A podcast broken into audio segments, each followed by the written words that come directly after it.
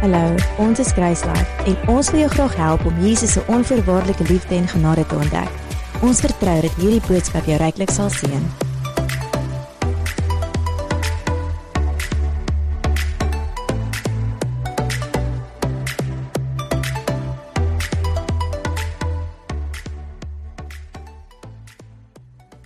Ons is besig met 'n reeks oor verhouding met God en ek wil afskop vir oggend deur vir jou 'n vraag te vra en jou oomblik te gee om bietjie daaroor te dink. Hoe lyk jou verhouding met God? Hoe lyk jou verhouding met God? As jy dit moet beskryf vir iemand, as jy jou verhouding met God moet beskryf vir iemand, hoe lyk dit? Nou ek weet dit is bietjie 'n abstrakte vraag want as ek vir jou vra hoe lyk 'n pen, dan kan jy dis iets fisies, dan kan jy beskryf hoe lyk 'n pen. Maar as ek sê hoe lyk jou verhouding, dan is dit 'n bietjie dit is 'n bietjie abstrakt want hoe lyk verhouding? verhouding het te doen met met baie aspekte.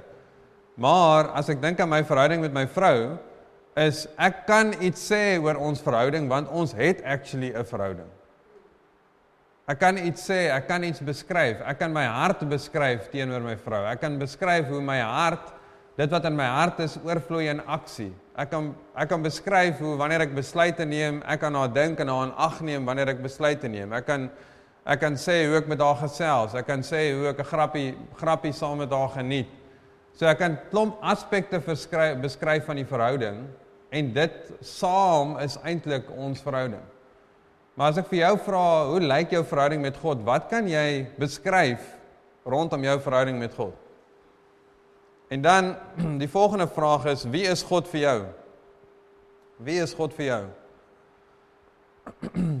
Want God is wie hy is.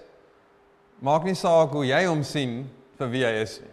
God is wie hy is, maak nie saak hoe jy hom sien vir wie hy is nie. Jy kan dalk God sien as jou voorsiener, maar hom uitsluit as Vader. Jy kan dalk vir God sien as jou geneesheer, maar jy sluit hom uit as jou trooster.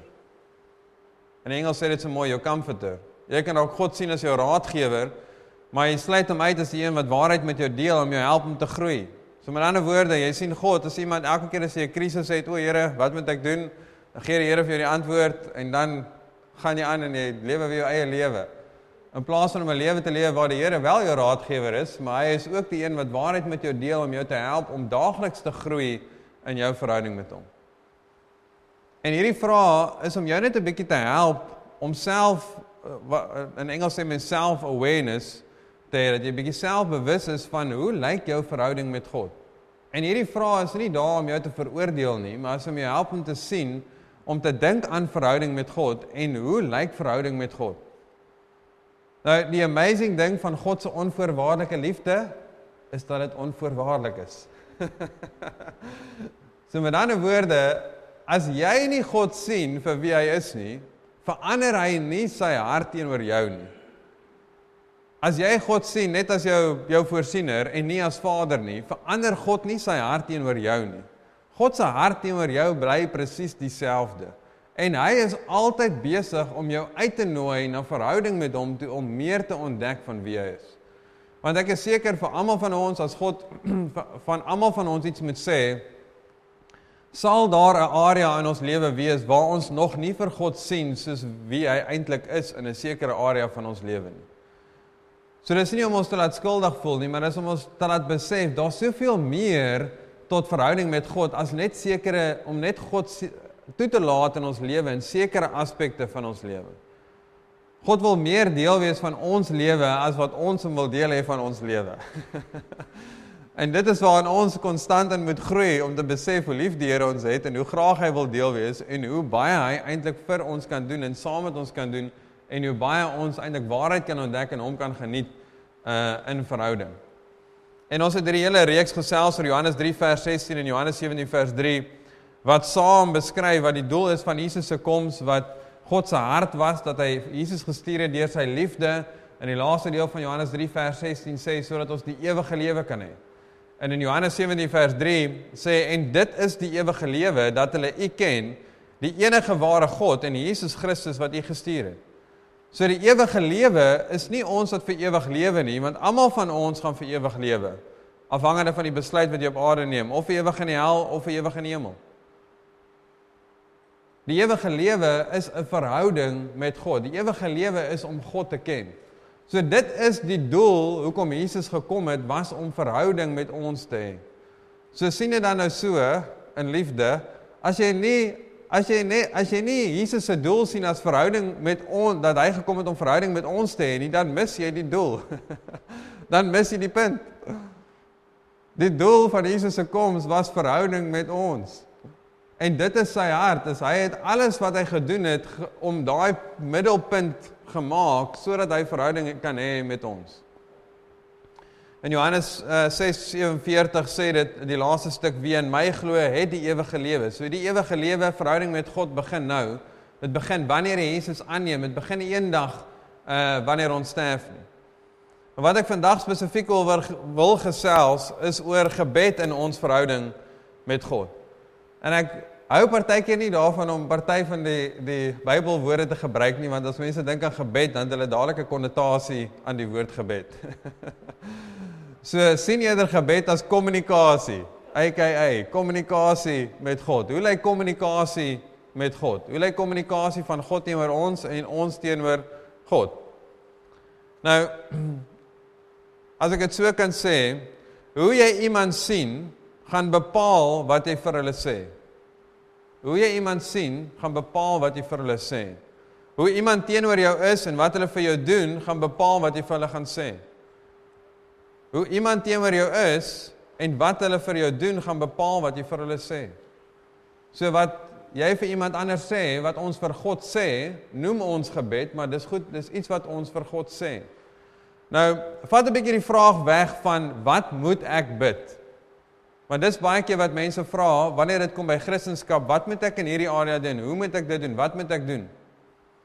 Nou as jy dink aan die vraag wat moet ek doen, dan is dit nie dit is nie altyd so nie, maar die wat moet ek doen kan vas kan gewortel wees of uh, as my so sê, hoe moet ek bid? Wat moet ek bid?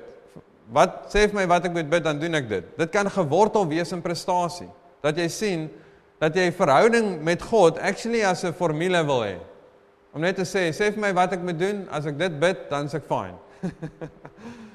dit is soos om vir iemand, dit is om vir iemand raad te vra en te sê, sê vir my net wat ek, ek vir my vrou moet sê en dan sal ek dit vir haar sê en dan is alles fine.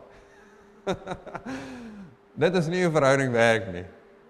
Wanneer jy iemand leer ken vir wie hulle is, gaan jy weet wat om te sê. So moenie gebed, moenie begin by gebed nie. Moenie vra hoe moet ek bid nie. Begin by hoe wie is God? Want hoe as jy die Here leer ken vir wie hy is, gaan jy weet wat om vir hom te sê.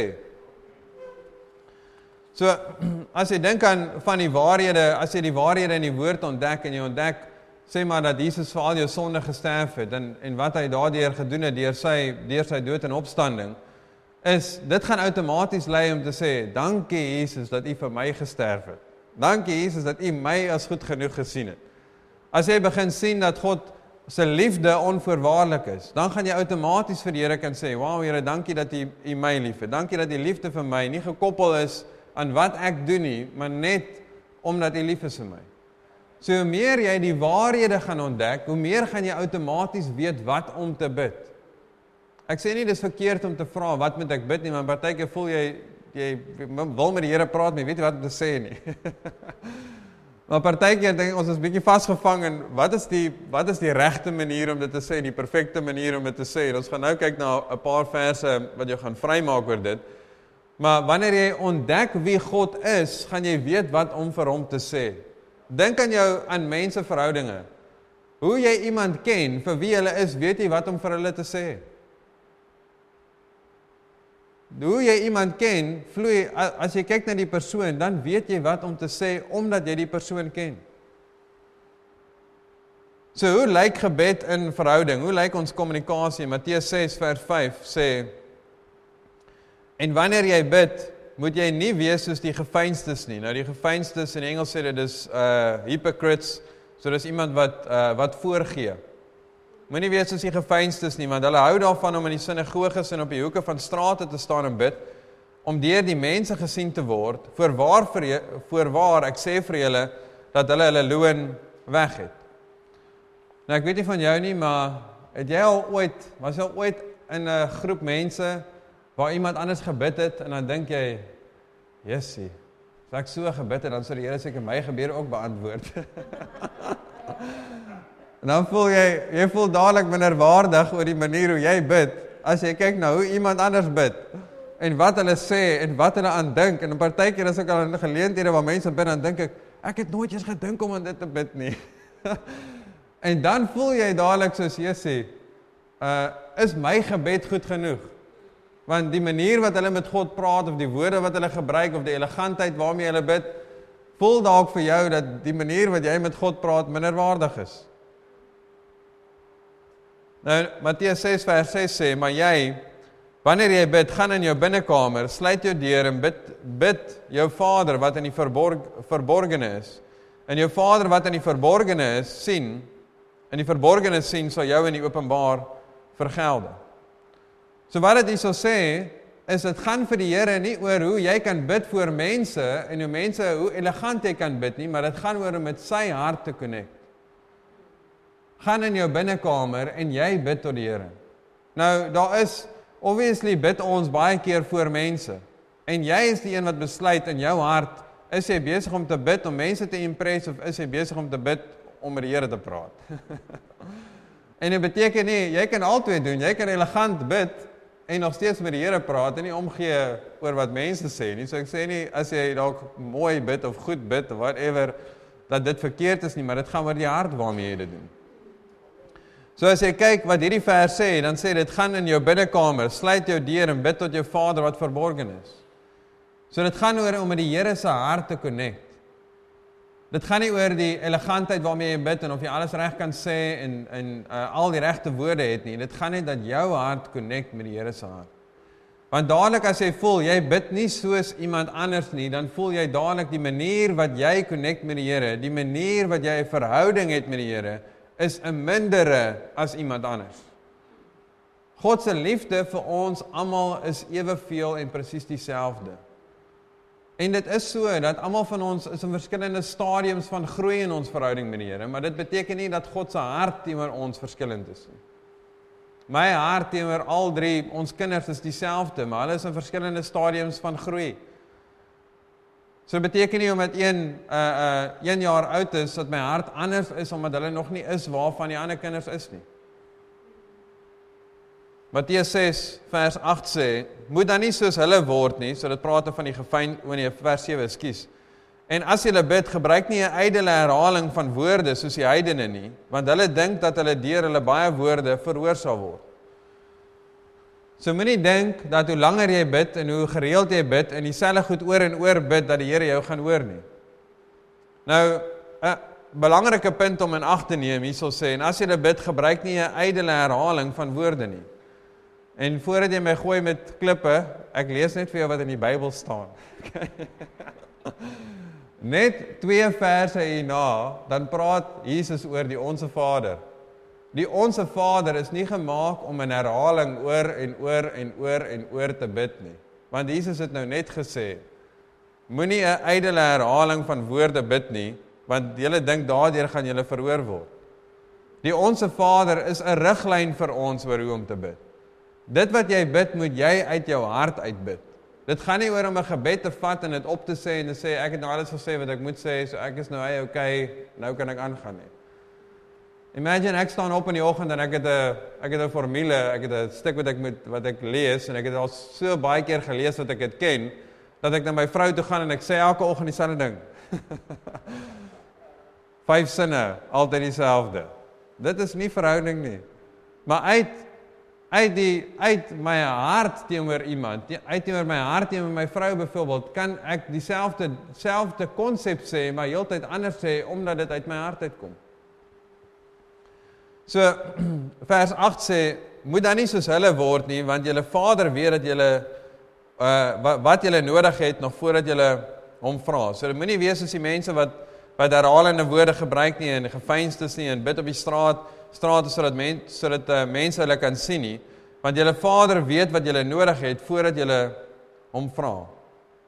So God weet wat jy nodig het nog voordat jy hom vra. Nou dink dink net gou vir 'n oomblik aan hierdie vers. Want as ek hierdie vers lees, dan is dit as ek net in eerste gedagte daarmee lees en sonder om verder daaraan te dink, dan is dit 'n bietjie problematies vir my. En lees gou weer die vers en dink 'n bietjie wat se vrae bring hierdie vers op. Moet dan nie soos hulle word nie, want julle Vader weet dat julle wat julle nodig het voordat julle hom vra. Nou soos ek al gesê het, die Bybel, wanneer daar vrae opkom in die Bybel, het die Bybel self die antwoorde. Maar my vraag is as God klaar weet wat ek nodig het voordat ek hom vra, hoekom moet ek dan met hom praat daaroor? Dink julle nie so nie? as hy klaar weet wat ek nodig het, hoekom is dit dan belangrik dat ek hom met met hom moet praat? Hoekom is ek hoekom is dit dan belangrik dat ek moet bid? As hy dan klaar weet wat ek nodig het. So sien dit so, as jy die een is wat die probleem het en God het die antwoord, dan moet jy met die een praat wat die antwoord het om vir jou die antwoord te gee. So God kan nie net doen wat hy wil doen nie. OK, en dit is ook nog 'n 'n 'n baie dis 'n kortstelling wat baie meer verduideliking het en ek sal dit in kort verduidelik. God kan nie net doen wat hy wil doen nie. God werk deur ons geloof. Dit is hoe die nuwe verbond werk. Ons ontvang wat die Here reeds vir ons aanbied. So God doen nie net wat hy wil nie, hy werk deur ons geloof. So alhoewel die Here klaar weet wat jy nodig het, kan hy niks daaromtrent doen as jy nie jou geloof in hom sit nie as jy nie verhouding met hom het nie. As jy nie hom vertrou in 'n sekere area nie, want God forceer hom nie self op ons nie. Liefde is iets wat mens ontvang. So gebed is nie om die Here in te lig oor jou probleem nie, dit is om te luister wat die antwoord is van jou probleem. Want die Here weet klaar wat wat ons nodig het. So met ander woorde, Dit is nie verkeerd om met die Here te praat oor een van jou uitdagings nie. En ek doen dit ook. Dit is asof jy daai kategorie oopmaak om oor te praat. Here, ek het hierdie uitdaging. Byvoorbeeld as jy sê, Here, ek het hierdie finansiële uitdaging en vir die Here 15 minute verduidelik hoe groot jou finansiële uitdaging is, dan hy weet dit klaar. Wat jy kan doen is om te sê, Here, ek sit in 'n finansiële uitdaging, maar dankie dat ek weet dat U my voorsiener is. Dankie dat ek weet dat U 'n goeie Vader is. Wat is die antwoord tot my probleem? Wat is die wysheid wat ek nodig het? Wat is dit wat ek moet doen om vorentoe te beweeg, om te loop in die in die voorsiening wat U vir my het? So dis om te connect met die Here om die antwoord te kry in plaas van om te kla oor die probleem om vir die Here te sê, Here, uh, uh, ek is sukkel so in hierdie verhouding, want hierdie ander persoon is so en so en so en so en so en so en so en so en so en so en so en so.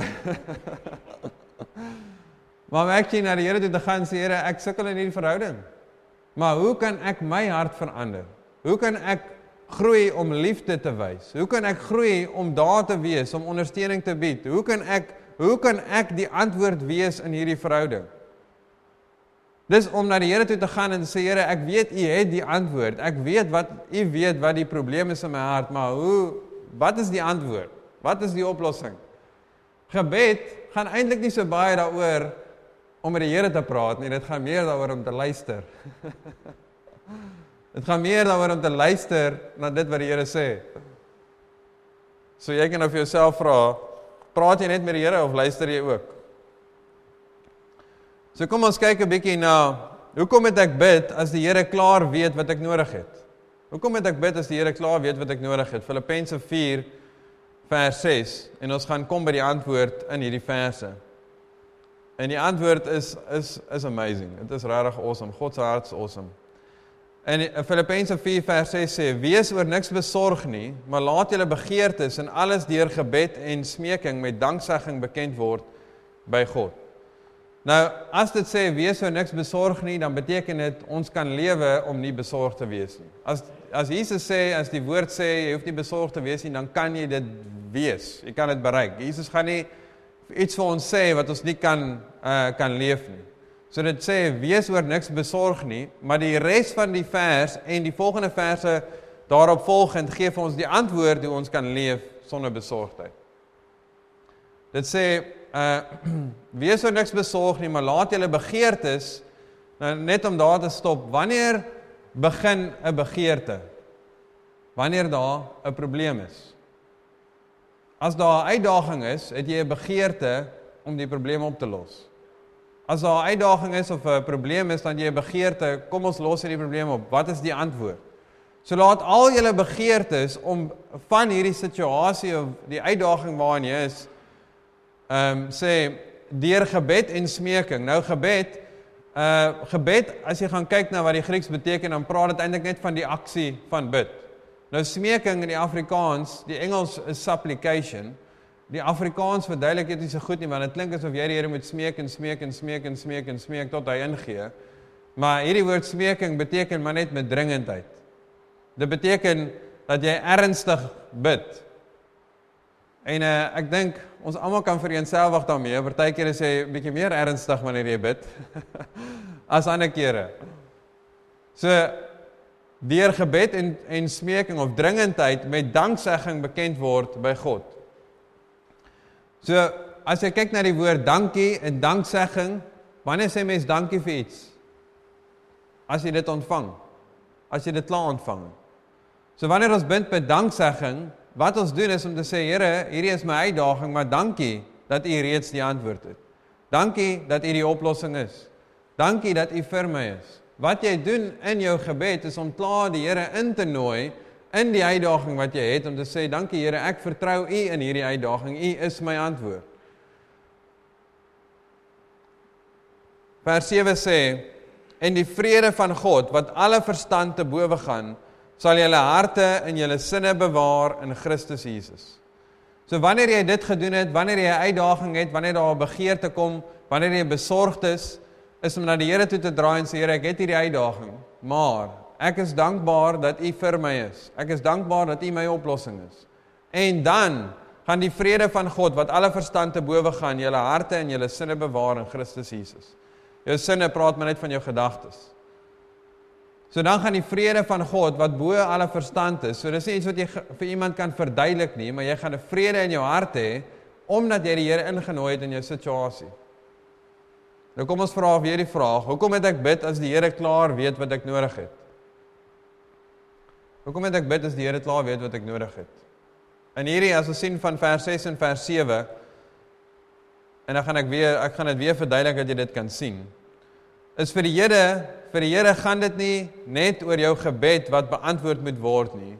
Maar jy wat nie besorg moet wees vir die tyd wat dit vat tot die tot jy die antwoord sien nie. Vir die Here gaan dit nie net daaroor om die antwoord te gee of die antwoord te, te wees vir die gebed nie. Dit gaan vir hom daaroor sodat jy in vrede kan leef, dat jy nie besorgd is nie tot en met die tyd wat jy die antwoord sien. Kom ek gee 'n paar voorbeelde wat jou gaan help om dit uh dit te verstaan. Kom ek sê ook so, sien dit in die, in ons lewe obviously in tyd in hierdie lewe. So die Here wil nie net vir jou antwoord gee en dan gaan daar tyd verby en 'n antwoord gee en dan gaan daar tyd verby en 'n antwoord gee nie. Hy wil jou raadgewer wees. Met ander woorde, hy wil jou antwoord gee, maar hy wil die pad saam met jou stap en 'n antwoord wees en die pad saam met jou stap en die antwoord wees en die pad saam met jou stap. As jy dink aan ons het nou al 'n paar keer getrek, was altyd lekker. maar uh as jy as jy uh uh en ek sal hierdie vinnig ingooi om jou te help nie besorgd te wees vir sekere besluite wat jy dalk moet neem nie. Neem die besluit wanneer dit nodig is om die besluit te neem.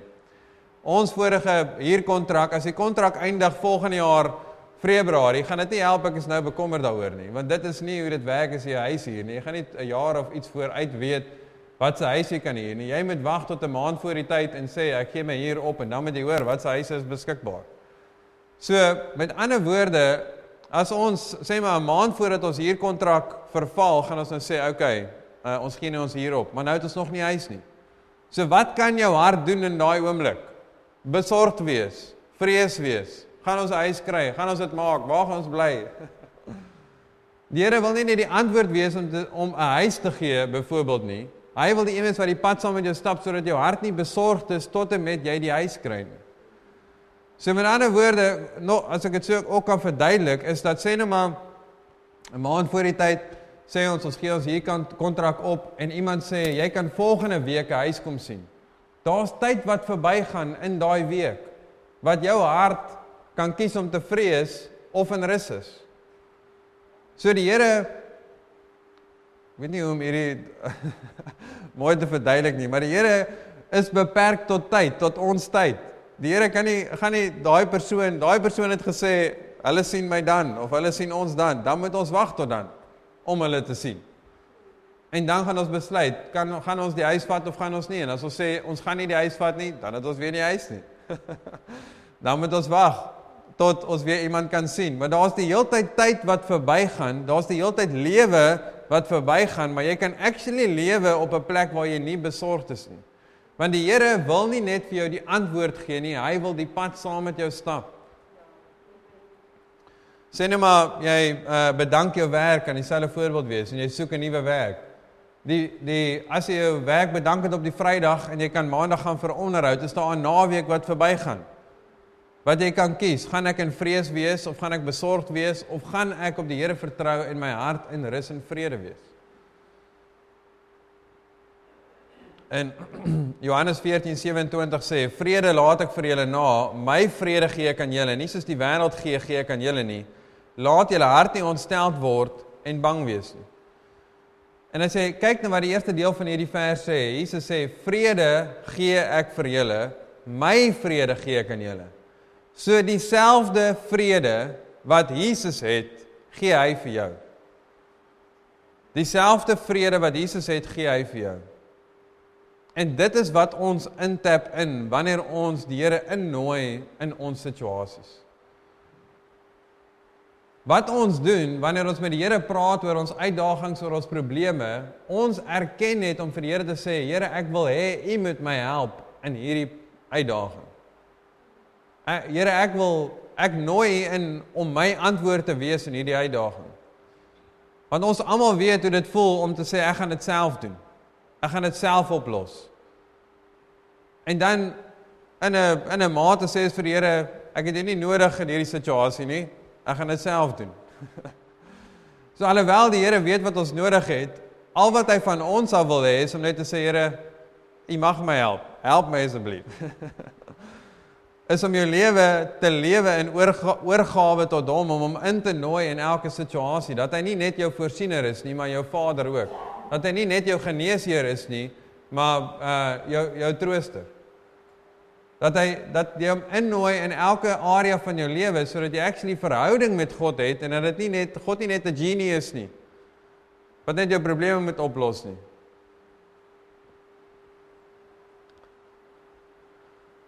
So Filippense 4 vers 8 sê verder broeders alles wat waar is Paulus sê eintlik nou hier voordat ek dit lees Paulus sê hierso dis nou alles wat ons aan moet dink nadat ons die Here ingenooi het in ons situasie. Ons het nou hierdie uitdaging ons vir die Here gesê Here help my ek vertrou U in hierdie situasie maar nou moet ons na dit moet ons kies waaraan ons dink.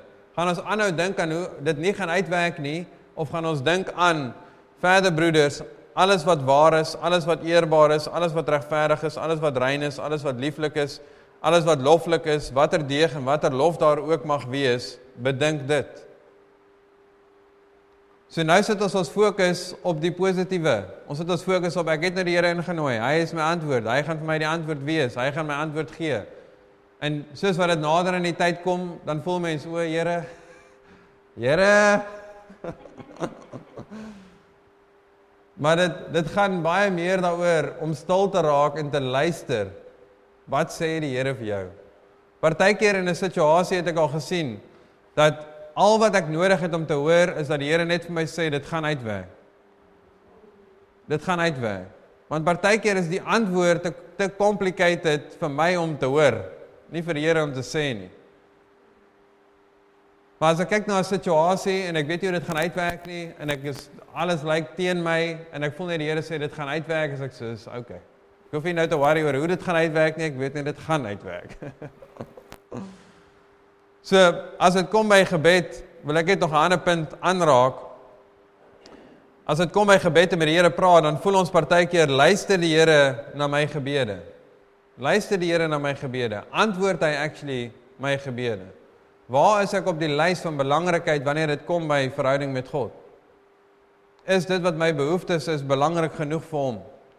En in Lukas 18 vers 1 sê Jesus en hy het ook aan hulle 'n gelykenis vertel met die oog daarop dat 'n mens gedurig moet bid en nie moedeloos word nie. Nou in die King James sê dit die volgende and he uh, spake a parable unto them to this end that men ought always to pray and faint and not faint. Nou daai not faint het te doen met die die moedeloosheid van jou hart. Sodat ons nie moedeloos word nie, dat ons gedurig en en sien die Hier is ons nou waar ons ons godsdiens konnotasie in gebed inkom. As ons dink as Jesus sê hierso uh dat uh dat ons gedurig moet bid, waaraan dink jy? Jy dink jy moet gedurig bid. Jy moet gedurig met net klomp gebeure opsê vir die Here. sien gebed as kommunikasie. sien gebed as jy moet connect met die Here. Jy moet gedurig connect met die Here. Jy moet gedurig in verhouding wees met God. Moenie dit sien as ek moet gedurig bid nie, want dan gaan jy altyd sê, "Wat moet ek nou bid? Wat moet ek nou bid? Wat moet ek nou bid?" as jy kyk na wie God is, gaan jy weet wat om te bid. So connect gedurig met die Here sodat jou hart nie moedeloos word nie. Sodat jy nie moedeloos word nie. En nou gaan Jesus 'n 'n 'n gelykenis vertel wat ons gaan help om te sien wat sy hart is teenoor ons. Vers 2 sê uh, en gesê daar was 'n regter in 'n stad wat God nie gevrees en geen mens onsien het nie. So dink net gou aan wie God is en die regter wat Jesus hierso beskryf. Hierdie is 'n regter wat God nie vrees nie, so dis 'n onregverdige regter en hy onsien nie mense nie. Met ander woorde, hy ag nie mense van waarde nie. Hy het nie respek, respek vir mense nie. Nou Is Jesus, as ek dit so kan vra, is Jesus besig en ons gaan later die antwoord sien dat Jesus dit sê ook. Maar ek wil voor die tyd vir jou vra, is Jesus besig om God te vergelyk met hierdie onregverdige regter, God wat goed is, of is hy besig om 'n kontras te maak tussen die onregverdige regter en wie God is? God is net goed en hy is regverdig. Hy is nie onregverdig nie. God het 'n liefde vir mense en het sy lewe neergelê vir my en vir jou. Hierdie onregverdige regter ons sien mense, hy gee nie ag vir mense nie. Hy gee nie om wat met jou gebeur nie. Want hy worry nie oor jou nie. So Jesus is besig om 'n kontras te maak teenoor hierdie onregverdige regter en teenoor wie God is. So hê daai in gedagte soos wat ons aanlees. In vers 3 sê dit en daar was in daardie stad 'n weduwee en sy het gedurig na hom gekom en gesê: "Doen reg aan my teenoor my teeparty." En 'n tyd lank wou hy nie, maar daarna het hy by homself gesê: "Al vrees ek God ook nie en al ontsien ek geen mens nie, tog sal ek omdat hierdie weduwee my moeite gee, aan haar reg doen sodat sy nie eintlik kom en my in die gesig slaan." So wat sê hierdie regverdige regter? Ek raak nou moeg vir hierdie weduwee wat aanhou en aanhou en aanhou en aanhou dieselfde ding vra so ek gaan nou net vir haar gee wat sy wil hê sodat ek kan ontslaa raak van haar. Nou kom ek vra vir jou so is dit hoe God met ons werk? ek hoop nie dit is wat jy dink van God nie want dit is nie nie hoe hy met ons werk nie. So hierdie gelykenis is is besig om iets te sê wat die teenoorgestelde is van wat hierdie weduwee doen. Hierdie weduwee, wat moet hierdie weduwee doen? Aanhou en aanhou en aanhou en aanhou totdat die persoon, totdat die onregverdige regter ingee en moeg is vir haar en sê, "Oké, okay, vat nou maar wat jy wil hê en kom net, gaan net weg." So vers Lukas 18 vers 6 sê, "Toe sê die Here, hoor wat die onregverdige regter sê." So hy het nog sê, dis wat die onregverdige regter sê. Dis is al Het jy nou gehoor wat die onregverdige regter sê? Dan vers 7 sê, sal God dan nie reg doen aan sy uitverkorenes wat dag en nag tot hom roep nie? Kom ons kyk net na die eerste stukkie. Sal God dan nie reg doen nie? Sal God dan nie reg doen aan die wat uitroep na hom nie? Al is hy ook lankmoedig in hulle geval. Nou die die Afrikaans is 'n bietjie moeilik om te verstaan wat hy sê in die laaste stuk. Is hy ook al is al is hy ook lankmoedig of geduldig in hulle geval? Ek wil vir julle lees wat sê die amplified van hierdie hele vers. Dit sê And will not our just God, so our just God is ons regverdige God, and will not our just God defend and protect and avenge his chosen ones who cry to him day and night? Will he defer them and delay them help on their behalf? So will he defer them and delay them help? So gaan die Here die hulp uitstel en gaan hy dit vertraag. Kyk wat sê Lukas 18 vers 8. En hier is waar die kontrasstelling inkom wat Jesus maak en hy sê en ek sê vir julle dat hy gou aan julle reg sal doen. Maar as die seun van die mens kom, sal hy wel die geloof op die aarde vind. Ek sê vir jou dat hy gou aan jou reg sal doen. Hy is nie soos die onregverdige regter nie. Hy is nie soos iemand wat is of te pleit en te punt te, te amper half uh, moeg te maak dat hy ons moet antwoord nie. Jesus sê hy sal gou antwoord. Want wat het ons nou-nou gelees? Hy weet klaar wat ons nodig het. Hy is 'n goeie Vader. Jy kan in Lukas 11 gaan lees oor 'n waar God die mens wat nie so so goed is soos wat hy is nie vergelyk met uh uh met homself. Dit sê as 'n as 'n kind 'n eier vra, gaan jy vir hom 'n klip gee. As hy 'n brood vra, gaan jy vir hom 'n skerpioen gee. Ek dink dit is so om kan ook net andersom wees. Maar ons wat mense is, as jou kind vir jou iets vra, brood vra, dan gee jy vir hulle brood. Dan sê God, hoeveel te meer sal ek nie die Heilige Gees gee vir die van julle wat vra nie. Dis wat dit sê in Lukas 11:13. So ons dit gaan nie daaroor om die Here in te lig oor jou probleem nie. Dit gaan daaroor om te luister wat die Here sê, wat hy wil sê vir jou oor jou probleem. So as jy voel dat die Here die Here antwoord jou nie, dan moet jy meer groei in jou verhouding met die Here. Jy moet aanhou die woord lees, jy moet aanhou in tale bid, jy moet aanhou connect met die Here sodat jy kan hoor wat hy vir jou wil sê. Die Here is nie ons probleem nie. Ons is ons probleem. Wat sê Jesus in die laaste stuk van Lukas 18:8? Maar as die seun van die mens kom, sal hy wel die die geloof op aarde vind. Sal hy wel die geloof vind van iemand wat na God kyk en sê God luister na my en hy gaan reg doen vir my omdat hy 'n goeie Vader is. En jy sien ons weer, dit antwoord weer die vraag dat God gaan nie iets doen in ons lewe onafhanklik van ons nie. Efesiërs 3 vers 20 sê dat die Here meer kan doen, groter kan doen as wat in ons lewe as wat ons kan bid of dink deur die krag wat in ons werk. Dit sê nie net dat hy iets kan doen in ons lewe groter as wat ons kan bid of dink nie. Dit sê deur die krag wat in ons werk, so ons wat saam met hom werk. En al hoe ons saam met hom werk is deur geloof, is om ons geloof in hom te sit in wie hy is. So die Here vra vandag vir elkeen van ons, gaan hy die geloof vind hier by ons dat ons hom kan vertrou as 'n Vader en net sê Here, U gaan reg doen vir my en U gaan vinnig luister. Omdat U 'n goeie Vader is. Omdat hy weet wat in elkeen van ons harte aangaan wat elkeen van ons se uitdagings is, wat elkeen van ons se behoeftes is. Amen. Kom ek lees net hierdie laaste verse ter afsluiting.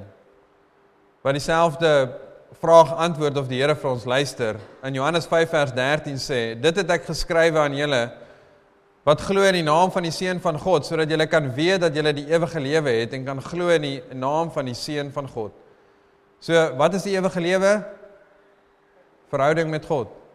So Johannes het hierdie geskryf sodat ons kan weet dat ons verhouding met die Here het. En dan sê hy en dit is die vrymoedigheid wat ons teenoor hom het. Wat is vrymoedigheid? Ons het vryheid om met die Here te praat. Ons het vryheid om die Here te nader. En dit is vrymoedigheid wat ons teenoor hom het, dat hy ons verhoor as ons iets vra volgens sy wil. Wat is God se wil? Ons het laasweek daarna gekyk, dit is nie misterieus nie. God is nie misterieus nie. Hy het homself aan ons kom openbaar in die in die vorm van Jesus. God se wil is sy woord. So as jy wil weet wat God se wil is, gaan kyk in sy woord. 1 uh, 2 2 Korintiërs 1 uh, vers 20 sê dat al sy beloftes is reeds ja en amen. So God het reeds ja gesê op sy beloftes vir ons. Hy wag vir ons geloof om ja te sê op dit waarvoor hy klaar ja gesê het. so vers 15 sê en as ons weet dat hy ons verhoor, dan weet ons dat wat ons ook al vra, ons die bedes verkry wat ons van hom gevra het. Hoeveel meer duideliker kan hierdie nie wees nie as ons weet dat hy na ons luister. God luister na elkeen van ons. En as jy voel jou gebed gaan net in die dak vas, dan is dit wat jy voel, dit is nie wat die Here hoor nie. as jy voel jou gebede gaan nie verder as jou neus nie, dan is dit maar net wat jy voel. Die Here weet wat in jou hart aangaan en hy luister vir jou. Al voel jy partykeer nie so nie. Jeremia 33 vers 3 sê: "Roep my aan en ek sal jou antwoord en jou bekend maak groot en ondeurgrondelike dinge wat jy nie weet nie." En sien dit so in verhouding met God, wanneer ons connect met die Here, gaan die Here goed vir jou wys wat jy nie weet nie. Elkeen van ons weet iets nie. Maar in verhouding met die Here gaan hy ons antwoord wees. Hy gaan vir ons duidelikheid gee. En dit is deel van die lewe. Deel van die lewe is dat die lewe onvoorspelbaar is. En ons gaan antwoorde nodig hê. Maar as jy konstant bly in jou verhouding met die Here, dan gaan jy die antwoorde kry. So God luister na jou na wie hy is. Moenie probeer om te dink jy moet elegant bid op 'n sekere manier vir die Here om na jou te luister nie. En gebed is nie net om met die Here te praat nie, maar is om te luister. Is om tyd te maak om te luister. En as ek half in my hart voel wat 'n woord is vir 'n paar mense vanoggend, maak jy tyd om te luister. Maak jy tyd om te luister. En partyke kan dit uitdagend wees. Ek is iemand wat ek is 'n doen mens. Ek wil doen. ek hou nie van van sit nie. hou van sit, maar nie lank nie. en uh dit dit dit vat effort vir my om te sit en stil te wees. Dit vat effort om stil te wees en te luister en net te connect met die Here dat my hart net connect met hom. God se hart is nie net om vir jou antwoorde te gee vir jou uitdagings nie, maar om jou om saam met jou te journey in verhouding met hom. So oral waar jy gaan dat hy heeltyd by jou is, dat jy vrede kan ervaar en nie besorgd hoef te wees nie ten spyte van die antwoorde wat jy nog nie het nie. En God luister na elkeen van ons. Elkeen van ons is belangrik en hy is vinnig om te antwoord. Ons moet leer om vinnig te luister. Amen. Dankie Here dat ons weet dat U 'n goeie Vader is, Here. En dankie dat ons net so oorweldig kan wees deur die liefde. Dat U opgewonde is vir elke persoon wat luister vandag. Dat U verhouding met elkeen van ons wil hê, dat U dit vir U prioriteit is. Want dit is die doel hoekom U vir Jesus gestuur het, is om verhouding met ons te hê. Dankie Here dat ons net weer opnuut in ons harte daai besluit kan maak om verhouding prioriteit te maak in ons lewe dat ons U eerste stel en sê Here, U is my antwoord. En as jy vanoggend dalk besef, weet jy wat daar sekere areas waar ek net my eie ding doen. En net besef, weet jy wat, ek moet die Here innooi in dit. Maak net daai besluit in jou hart en jy gaan dit dalk nog keer nog meer kere moet maak, want jy gaan weer drif na jou ou manier van dink toe. En wanneer jy agterkom jy weer jou eie ding doen, dan draai jy maar net weer terug na die Here toe en sê Here, ek is nou weer besig met my eie ding, maar ek nooi U weer in in hierdie situasie. En ewen as jy dit wil doen in jou hart, as jy nie eers half al die areas ken waarin jy die Here moet innooi nie, om net jou hart en oorgawe na die Here te oor te gee en sê Here, ek nooi U in in elke area van my lewe. Dat U is God en ek wil U deel hê in elke area van my lewe. Ek wil die lewe leef wat U vir my het. Ek wil in elke area U in my lewe sien. Nie net in sekere kompartemente of sekere dele nie, maar in elke area.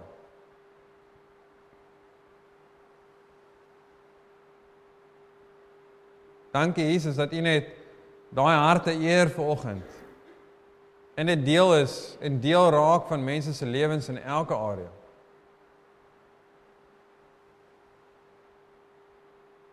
Dankie Jesus. Amen.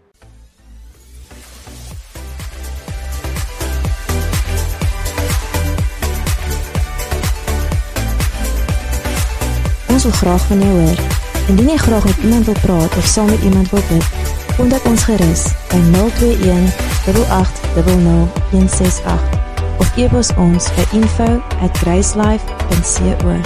Indien jy materiaal wil bestel of meer oor ons wil uitvind, Besoek gerus ons webwerf